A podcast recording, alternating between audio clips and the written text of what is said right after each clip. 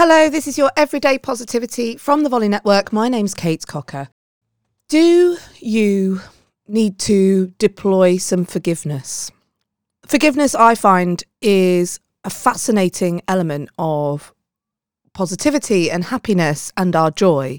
Because when we're locked in something where we're angry with someone or angry with ourselves or cross that something's happened, i.e., we are holding some sort of a grudge with something in our lives, then forgiveness is the escape route. And for forgiveness to happen, a lot of processing needs to happen. Why has this happened? Why am I hurt? What is going on here? Did that person or that thing that happened mean to happen? Did I do something? You know, it goes on and on, doesn't it? But once that processing has happened and that forgiveness comes along, you and I both know that there's a level of relief to that.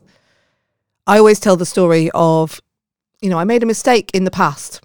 And this is sometimes where we need to forgive the most. It's ourselves and the mistakes that we've made. And I often tell the story of having made a mistake in a relationship, in a friendship, and it eating me up over and over and over and over again. And one night when I was lying in bed being eaten up, I sat up straight and said to myself, Kate, I'm really sorry that that happened. I didn't mean for that to be the outcome. You did the best you could at the time. I'm really sorry. And it was like a weight lifted off my shoulders. What would it take for you to forgive today? Who do you need to forgive? What do you need to forgive?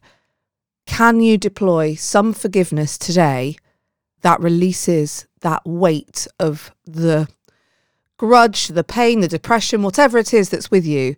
Can you release it through forgiveness today? I'll be back tomorrow with another episode of Everyday Positivity. It's the final call for the course that starts tomorrow 100 Days to Self. All the information's in the Facebook group where you can sign up and find out about prices and things like that. It's the Everyday Positivity with Kate Cocker Facebook group. As I said, I'll be back tomorrow. Have a great day. You have 100% got this.